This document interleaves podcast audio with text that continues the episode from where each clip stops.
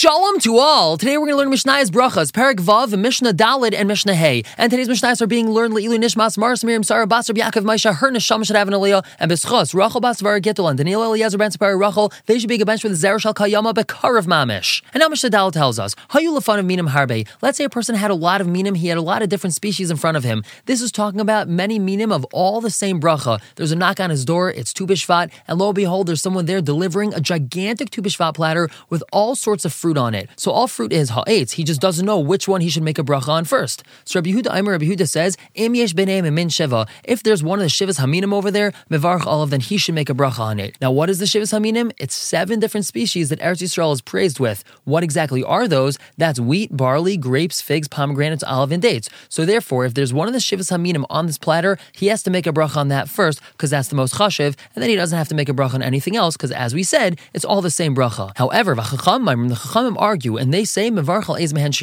He's actually allowed to make a bracha on any one of these fruits that he wants. This far the chachamim is called chaviv. Whatever is more beloved to him, it's chaviv. It's preferred. And if he likes oranges or kiwi more than dates, then he would make a bracha on that, and he does not have to make a bracha on the dates. And now moving on to Mishnah Hey, we're going to talk about the halachas of making a bracha before, during, or after the seudah. So pay attention to this little introduction. We know that once you make hamaitzi, no other food eaten during the meal needs a bracha because it's tafel. It's secondary to the bread. We've previously said that bread is the main staple of a person. That's his main food, and therefore, once you make hamaitzi, you do not have to make a bracha on any other food that comes to you. But there are a few exceptions to this rule. For example, wine isn't covered by bread because wine is unique in and of itself, and therefore one would make a bracha on wine in the middle of a meal.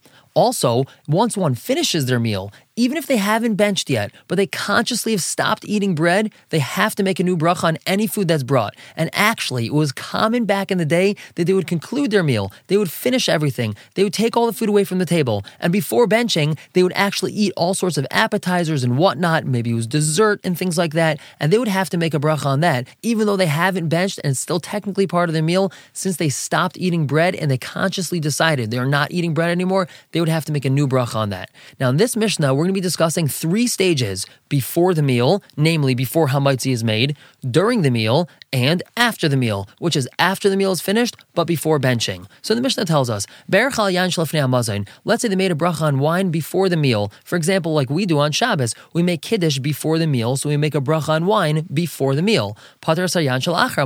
That patters the wine after the meal, meaning after they finish eating the meal before benching, if they brought more wine out, he does not have to make a bracha on that wine. And by that same token, if they bring wine in the middle of the meal as well, he does not have to make a bracha on that because he made a bracha on the wine before the meal. Let's say made a bracha on the parperes before the meal. Now, parperes is a food eaten as an accompaniment to bread, such as meat, fish, eggs, that's all considered parperes. So let's say made a bracha on the parperes before the meal. So they brought appetizers before they actually made hamaitzi and made a bracha on those appetizers.